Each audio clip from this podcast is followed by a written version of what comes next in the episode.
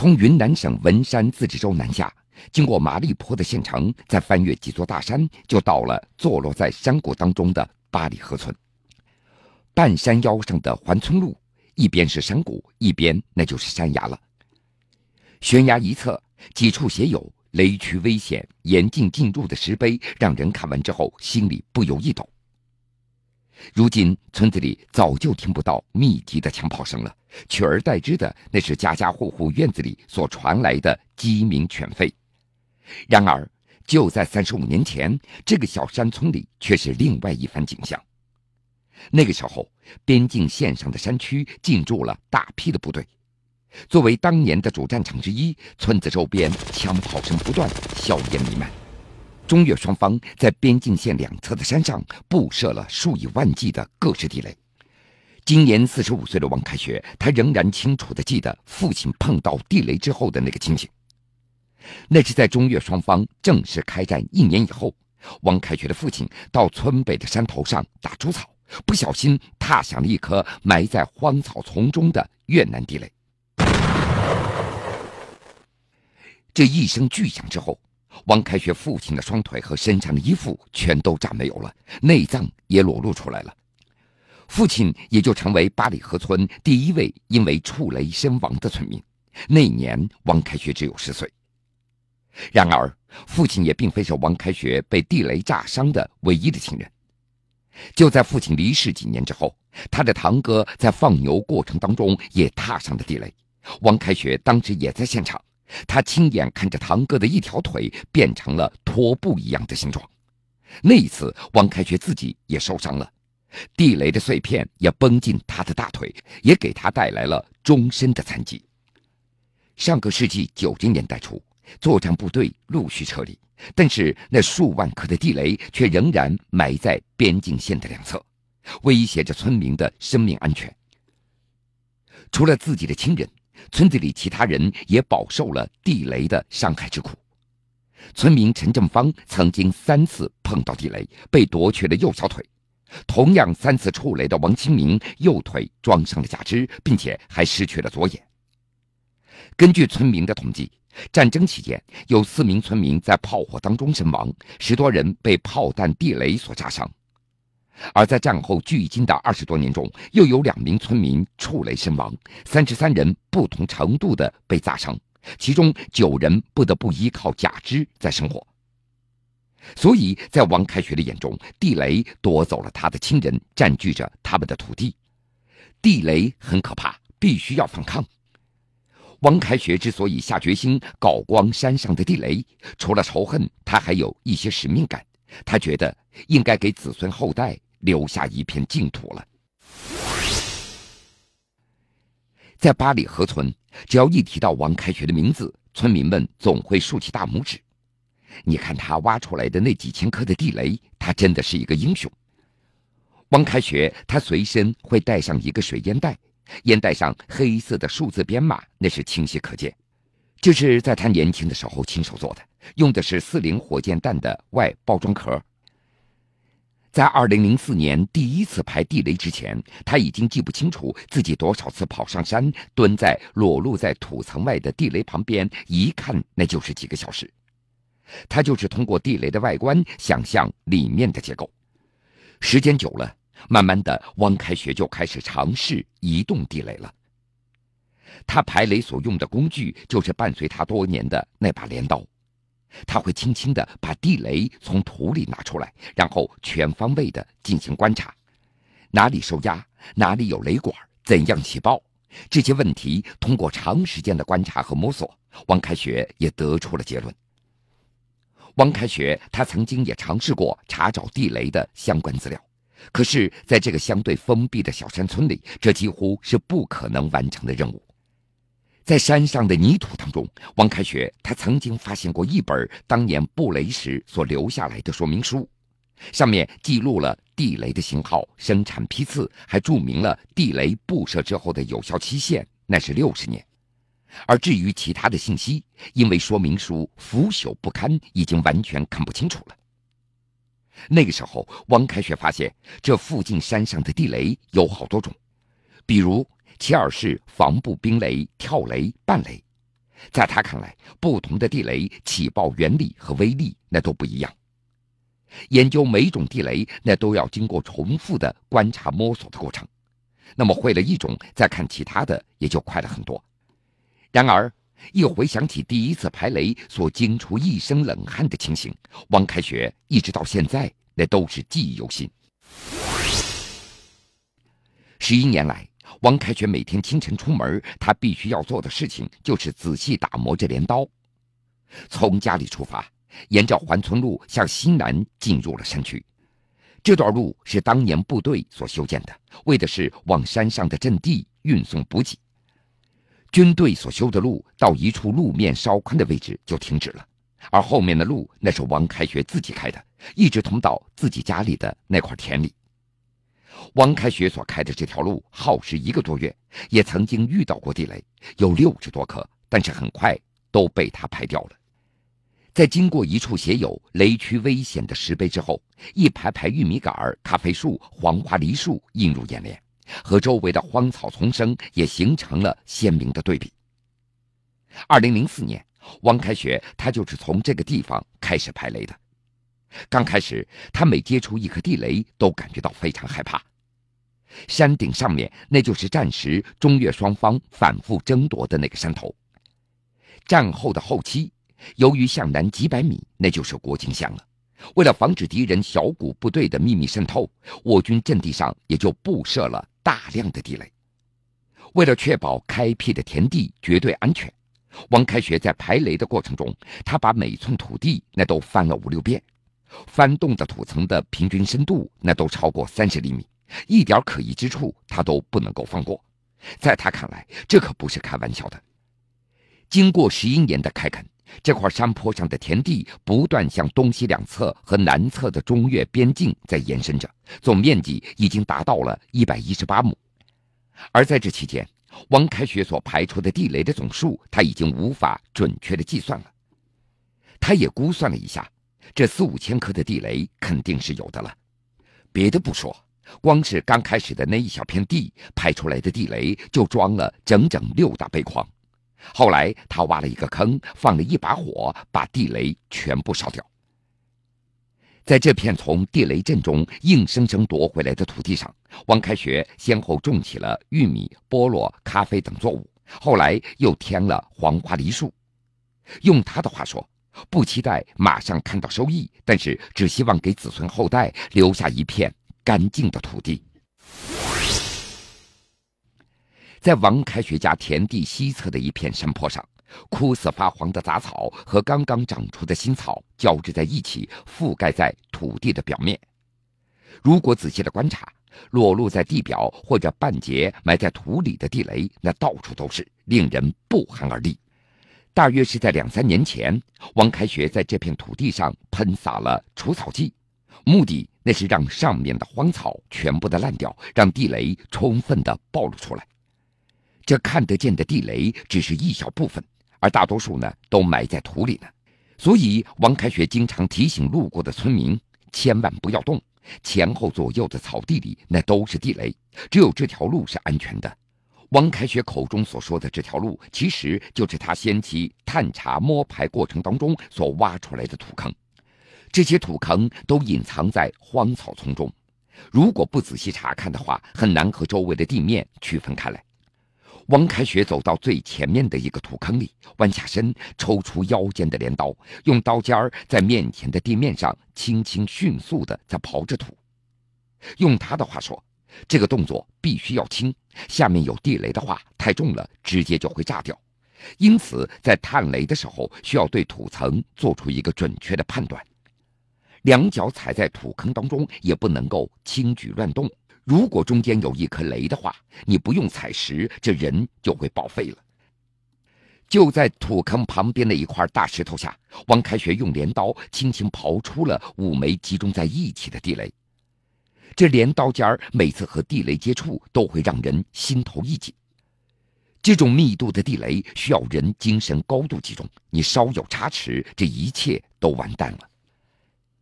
带着刚刚探到的五颗地雷，王开学回到了安全区，在田边的一个石洞的旁边，王开学移开覆盖在洞口的树枝，那里面存放了十多颗还没有拆除引爆装置的地雷。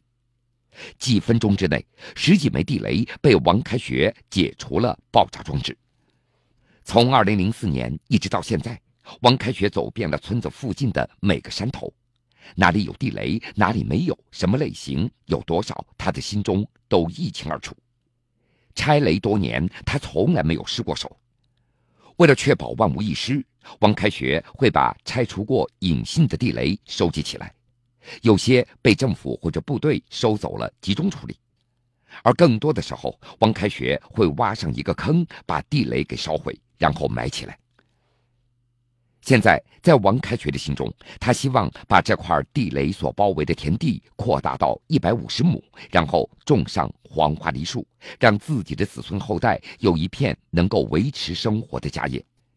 这个希望，他相信自己一定可以实现。山重水复不再遥远。湖北安陆女子王霞九年前不幸罹患白血病后，与万里之遥的迪拜酋长秘书配型成功。经过一场生死洗礼，她更懂得敬畏生命。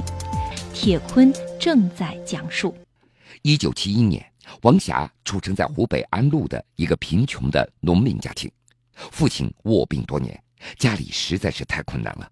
无奈，母亲只好含泪将王霞送给附近村子里一户人家做养女。而幸运的是，养父把王霞视为掌上明珠。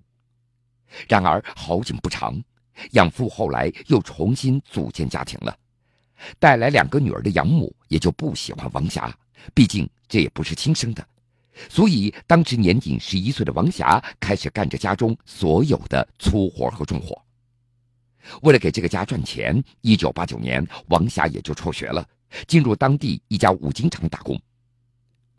一九九四年，王霞结婚，并且生下了一个儿子。为了维持家里的生计，她包下了一个酒楼。而这个时候，丈夫又迷上了麻将，整天都在牌桌上，从来不过问家里的事情。既要忙生意，又要带孩子，近年来，王霞就没睡过一个安稳觉。一九九七年，他经常感觉到疲惫，刷牙的时候牙龈出血。当时王霞还以为自己是劳累过度所导致的，所以他也继续在忙着生意。毕竟这人不是铁打的。一九九七年的八月份，王霞实在是撑不住了，就到医院做了一个简单的检查，结果显示，她的白血球的数量异常偏高，而红血球的数量呢却急剧减少。医生叮嘱他要住院，要做进一步的检查。想到自己家的生意，还有那无人照料的孩子，王霞当时也只进行了简单的输液，之后也就匆匆的离开了医院。丈夫整天沉溺在牌桌上，什么事儿都不过问，这日子实在是过不下去了。二零零六年，王霞和丈夫协议离婚，儿子和财产全都给了丈夫，王霞可以说是净身出户。他只身一个人来到温州一家公司打工。二零零七年，公司组织员工年度体检，而结果显示王霞患上了再生障碍性的贫血。而那个时候，王霞她并不知道这到底是个什么病，但是医生的话将她的人生打入了谷底。医生很明白的告诉她，这就是白血病，如果想治愈的话，最好的办法那就是骨髓移植。而更为严重的是，医院竟然查出王霞是 Rh 阴性血，也就是大家所俗称的“熊猫血”。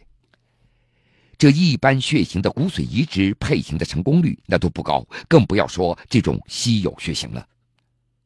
听到医生的解释，王霞的大脑是一片空白。那天晚上，她不吃不喝，一个人躲在被窝里，伤心的痛苦，甚至她还准备一死了之。但是，一想到年幼的孩子，第二天他只好擦干眼泪继续上班。王霞的不幸遭遇也引起了湖北孝感当地媒体的关注。报道发出去以后，许多热心市民也为王霞募集到了八万多元的善款。二零零八年，王霞前往西安去求医。在西安的西京医院，他完成了全身大换血，使病情暂时不要发作。之后，王霞四处奔走，寻求可以配型的骨髓。遗憾的是，他的兄弟姐妹当中没有一个人那是 Rh 阴性血。没办法，他只能够再次回到温州，一边继续上班，一边继续寻找。王霞所在公司的老板徐总也一直在为治好他的病想办法，多次向慈善总会温州分会、温州红十字会提出申请，希望能够获得帮助。那是在二零零九年的三月份，徐总打听到国际红十字会正在征集 Rh 阴性血型的志愿者，于是就前往咨询。国际红十字会也提出了，说只要王霞愿意做志愿者，就可以帮着他在全球范围内寻找配型骨髓。随后，在中国慈善总会的帮助下，王霞很快办齐了相关手续，并且与国际红十字会达成了协议，他愿意捐出自己的遗体做 Rh 阴性血的医学研究样本。很快。国际红十字会就开始在全球范围内寻找可以和王霞配型的骨髓了。二零零九年七月份，一个来自国际红十字会的电话让王霞重新燃起了生的希望。配型供体在迪拜造血干细胞捐献者资料库当中总算找到了，和王霞配对成功的骨髓，那是来自迪拜酋长的秘书约瑟夫。二零零九年的中秋节。约瑟夫来到了上海，在上海交大附属瑞金医院和王霞进行了第二次配型比对，并且再次配型成功。由于攻受双方那都是熊猫血，手术风险那是很大的。为了保险起见，国际红十字会提出了一个治疗方案，让王霞去迪拜接受骨髓移植手术，预计整个治疗费用四百多万元。免除国际红十字会所援助的手术费一百三十多万元，还有二百六十多万元的缺口。当年的十一月的中旬，怀揣着公司和社会各界的二十多万元的捐款，王霞就飞赴迪拜，进入迪拜皇家医院进行手术。十一月二十八号，医生正式给王霞进行手术，约瑟夫的造血干细胞被取出，注入了王霞的体内。手术成功以后，在约瑟夫的帮助下，王霞被直升机送往了当地伊朗戈什姆岛上来疗养。在举目无亲的异国他乡，语言又有障碍，同时又背负着巨额的债务，王霞当时陷入了深深的苦闷。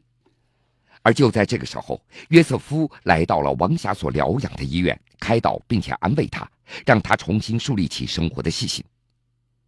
在约瑟夫的鼓励之下，王霞开始在病床上自学阿拉伯语和伊朗语。不到半年，约瑟夫和他再次见面的时候，王霞已经可以用流利的阿拉伯语和他对话了。难以想象，王霞这个瘦弱的女人的身躯竟然会隐藏着这么大的能量。惊奇不已的约瑟夫也被感动了。他利用自己在迪拜大学当客座教授的优势，帮助和支持王霞在学习。二零一零年，王霞考入了迪拜大学，学习外贸经济学。一般骨髓移植的手术排异期乃为半年，可是王霞体质太差了，排异期持续了三年。为了还债，即便是在排异期，王霞还是一边学习一边坚持打工。每天上完课，他就匆匆赶到一家电梯安装公司去上班。下了班，他又到酒吧去做水果拼盘当服务员。约瑟夫看在心里，也急在心里。他不断叮嘱王霞一定要多注意休息，医院的费用不用发愁。他已经为王霞结清了，这笔钱不用他还了。直到这个时候，王霞她才知道，约瑟夫不仅是酋长秘书，并且他还经营着几家公司，实力雄厚。但是即使这样，要强的王霞她执意要还医药费，约瑟夫也拗不过他，便帮他联系商务翻译的业务。许多中国企业家去迪拜都会直接找王霞做翻译，不少去迪拜旅行的一些华人也会邀请他做翻译和向导。迪拜的工资那都是每天要结清的。每天结束工作以后，王霞留下第二天的生活费之后，就会来到约瑟夫的家里，把剩下来的钱全部还给他。王霞在还完钱之后，会拿出一个小本子，仔细的记录着所欠下来的余款。约瑟夫就像看着怪物一样看着王霞，他耸耸肩膀说道：“我真看不懂你们中国人。”在排役期过后，王霞就开始打四份工。两年之后，他就还清了约瑟夫所垫付的两百多万元的医疗费。去年五月二十一号，王霞回到了安陆，在家乡开了一家大型的养生馆。离开迪拜以后，王霞和约瑟夫这个救命恩人一直在保持联系。今年七月份，约瑟夫从迪拜到山西去考察，王霞也是全程陪同，给他做了半个月的翻译。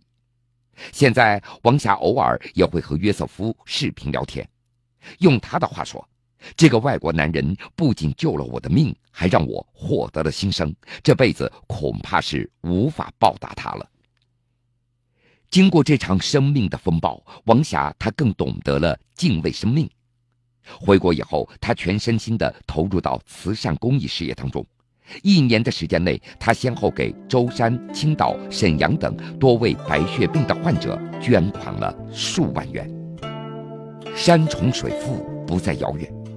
王霞的故事让我想到了一句歌词：“风雨之后无所谓拥有，萍水相逢，你给我那么多，你挡住寒冬，温暖只保留给了我。最远的你，那就是我最近的爱。”